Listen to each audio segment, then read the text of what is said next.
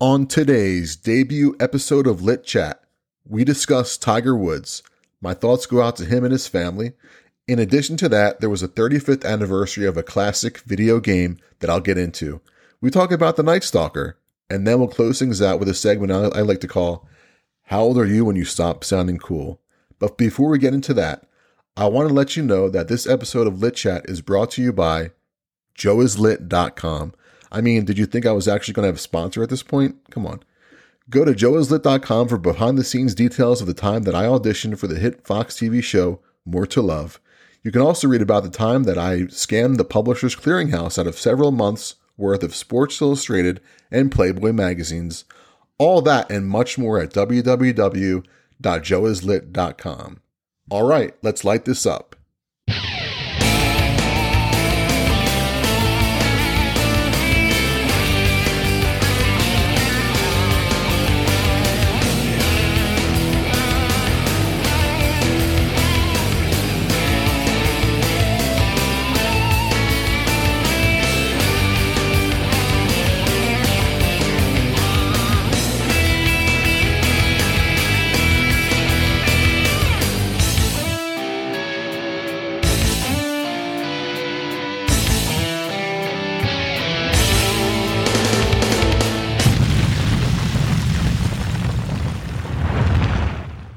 What's up, Heat Seekers? My name is Joe Otis, and welcome to the first ever edition of Lit Chat. We have a packed show for you today, but before we get started, I just wanted to say that this is an amazing feeling right now. I have always wanted to start a podcast. I would say I've wanted to start a podcast for at least the last 10 years. The first podcast I would regularly listen to was from pro wrestler Colt Cabana. Colt is an amazing conversationalist and comedian his style of podcasting would be to get a microphone, sit in a hotel room, and interview one of his friends, more specifically one of his pro wrestler coworkers. And it was just a regular conversation. It was like two friends just chatting, and he was so amazing. And I loved how candid his style was. It was through him that I was able to discover such modern day superstars like Kevin Owens, Sami Zayn, Finn Balor, Tommaso Ciampa, and Kenny Omega. That's right. The first time I ever heard of any of these guys was on Colt's podcast. He's a true podcaster in the world of wrestling. He was the first one, and many others followed after him and owe him a debt of gratitude for getting the whole thing started. Now, there have been many other podcasters that have inspired me to want to start podcasting, such as Rob Cesternino, Dan Katz, PFT commenter, KFC Radio, Ryan Russillo, and my favorite ex Eagle, Chris Long. Hell, even Macaulay Culkin to name a few. But now you can add Joe Otis to that list. And you never know, maybe one of you listening out there right now will find some inspiration in me giving this my best shot. Does the world need another podcast? Probably not. But does the world need another really lit podcast? I say, hell yeah. Let's get into it. Tiger Woods, I mean, what can you say? It's a very unfortunate situation. When somebody has to be to get removed from a vehicle using the jaws of life, that's a really, really bad thing. That and the fact that he broke both of his legs is very troubling, not only for him, but for all of his fans worldwide. You don't need to take it from me to know that Tiger Woods is a legend, and some say the absolute GOAT when it comes to golf. And it's a shame because right now his total tournament wins sit at 82, tied with Sam Snead for the, the all time lead. He just needs one more PGA Tour victory to take that solo lead, just one more, and something like this happens. It's so unfortunate. Uh, was he going to pass Jack Nicklaus for the all time major lead before this unfortunate accident? Now that's debatable. Right now, he's 45 years old. He has a bad back. And it was just so thrilling to watch him win the Masters in 2019. At that moment, it seemed like, you know, the book was still open on Tiger possibly overtaking Nicklaus if he got hot. I mean, it seems like he still could have just maybe perhaps if he got a few more victories in there, four, few more majors, maybe a U.S. Open, maybe a Masters here and there, uh, maybe he can get that lead. Maybe he, he can overtake Jack Nicklaus. And like I said, I mean, it was just so thrilling to watch him win win that uh, Masters back in 2019. Uh, you just really want to see him do it again. I mean, but he hasn't really won any majors since then. And with COVID, you know, hitting the world, it only slowed him as well as many golfers down. I feel that this accident unfortunately feels like the nail in the coffin on his career. But who really cares about golf statistics right now? I mean, you just want to see the guy get healthy again, whether he plays golf again or not. But this very well could be the end of his career. And um, and like I said, I mean, it's very, very unfortunate. Now, I feel that it's a little silly for all the comments that you see on social media about Tiger, you know, that his new girlfriend got pissed off at him, you know, chasing him with a golf club, causing him to crash into a ditch. Come on, that's nuts, guys. That's, that's craziness. He had one bad moment with his ex wife 10 years ago, and that seems to be what many people remember. Not the fact that he very well could be the greatest golfer in the history of the game, whether he incredibly recovers and takes the all time majors lead or not. His accomplishments, his accomplishments, they stand for themselves, you know, not only in his victories, but in his bringing awareness of the game, the way he was a brand ambassador, the way, uh, you know, people, you know, learn about the game, how many more, more young kids got interested, like in the, in the late 90s or in the early 2000s, how many people, you know, wore the Nike hats or the Nike clothes because of Tiger Woods. You know, he always wore red on Sundays when he, he was like a shark in the water, you know, smelling blood.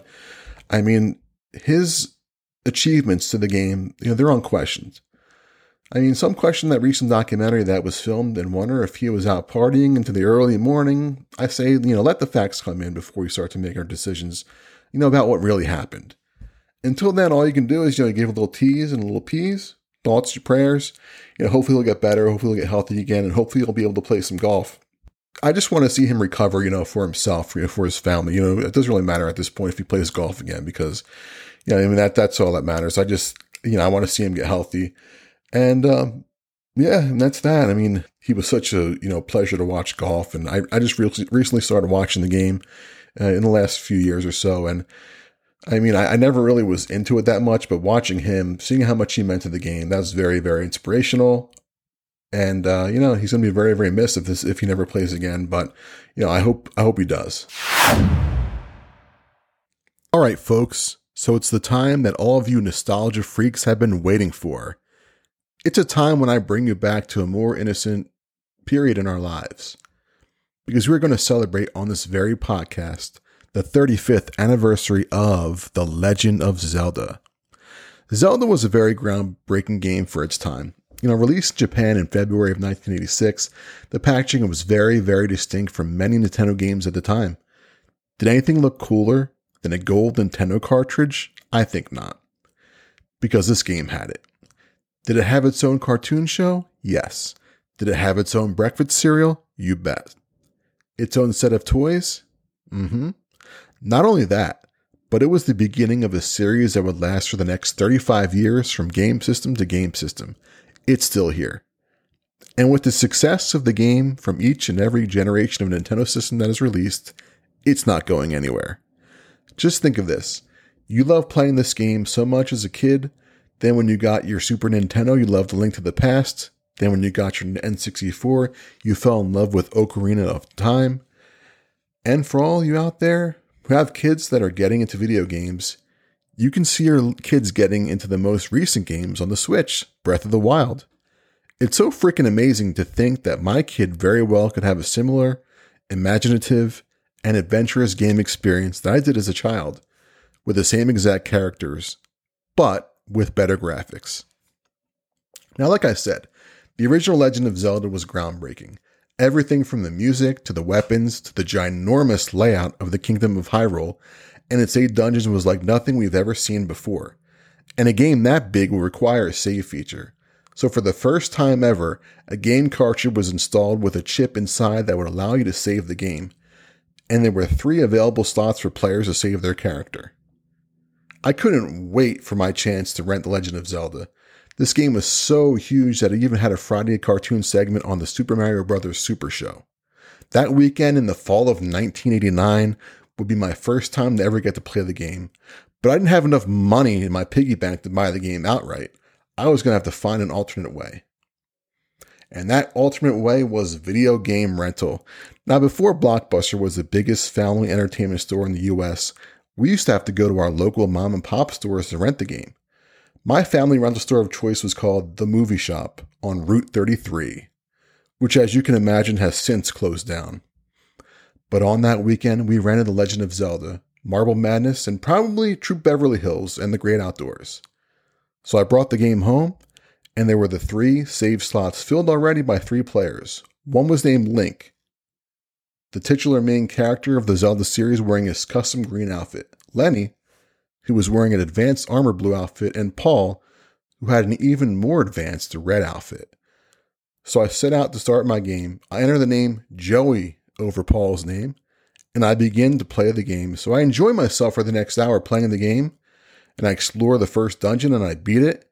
And but I don't really get far in the game because after all, I am six years old. So when I was finished play, enjoying the game and playing it, I realized that Paul's game was name was gone forever. I was scared shitless because I had thought that I had broken the game. So little Joey begins to cry in his TV room, thinking that he destroyed the game and he would have to buy a new one with the money that he does not have. So I, I was I was crying. I was really, really, really sad because I didn't want to have to buy a new game for the movie shop. I wanted to buy a game for myself. So I can only imagine what my father thought when his dumbass six year old starts crying, thinking that he broke the game, when all that he did was start playing his own game because that's what he was entitled to do when he took out his money and decided to rent the game. But my dad had no clue how electronics worked. What? What? You broke the game? Oh my God. So he called the movie shop, who explained to him that his little son did not break the game and that he had every right to start his own adventure in the land of Hyrule. Thank God. I wouldn't actually beat The Legend of Zelda until I reached high school, with the help of some strategy guides, but I finally beat the game. Every so often, I'll watch YouTube clips and watch some long form gameplay of people beating my favorite Nintendo games that I grew up with. And it makes me feel so nostalgic, and I can't wait to have those memories with my son. Okay, let's talk about The Night Stalker. Or what I want to discuss the pop culture glorification of the Night Stalker, Richard Ramirez. So I recently watched Night Stalker The Hunt for a Serial Killer on Netflix. And I have to say, this guy was totally freaking crazy. He scared the daylights out of me, and I'm, you know, a chunky guy. He still scared me. I can only imagine the fear that his victims must have experienced. With that taking into effect and consideration the incredible bravery that child victim Anastasia Hronis has to do to relive that terror again here in 2021 by even appearing in this documentary.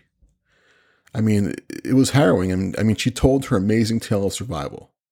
It was gut wrenching for me. I read an article in Variety by Brent Lang that the documentary's director, Tiller Russell, did not want to glorify the crimes of Richard Ramirez. And, and as a viewer, I can respect that. I appreciated the fact that the documentary detailed the police investigation by Frank Salerno and Gil Carrillo to track and arrest the Night Stalker. Now, I'm not trying to be a tough guy when I appreciate violence, okay? But it was really something to hear how an entire neighborhood in East LA located the Night Stalker in a bus station and then hunted his ass down and beat the living shit out of him until the police arrived. A real crazy end to the investigation. Uh, you know, and probably deserved one. He probably deserved to get his ass kicked, I must say. Which brings me to how the Night Stalker has been depicted in pop culture over the last several years, mainly in Ryan Murphy's productions of 2015's American Horror Story Hotel and 2019's American Horror Story 1984. So Richard Ramirez pops up twice in the American Horror Story universe. First as a fictionalized ghost at the aforementioned hotel, played by Anthony Ruivivar, and in AHS 1984, this time played by Zach Villa. I mean, not just once, twice, a fictionalized version of the Night Stalker pops up in American Horror Story. And this is my opinion. I feel that they almost glorified him in AHS 94 with making him a recurring character on the show. Was that really necessary? Couldn't they have like made up a serial killer, like came up with a fake name.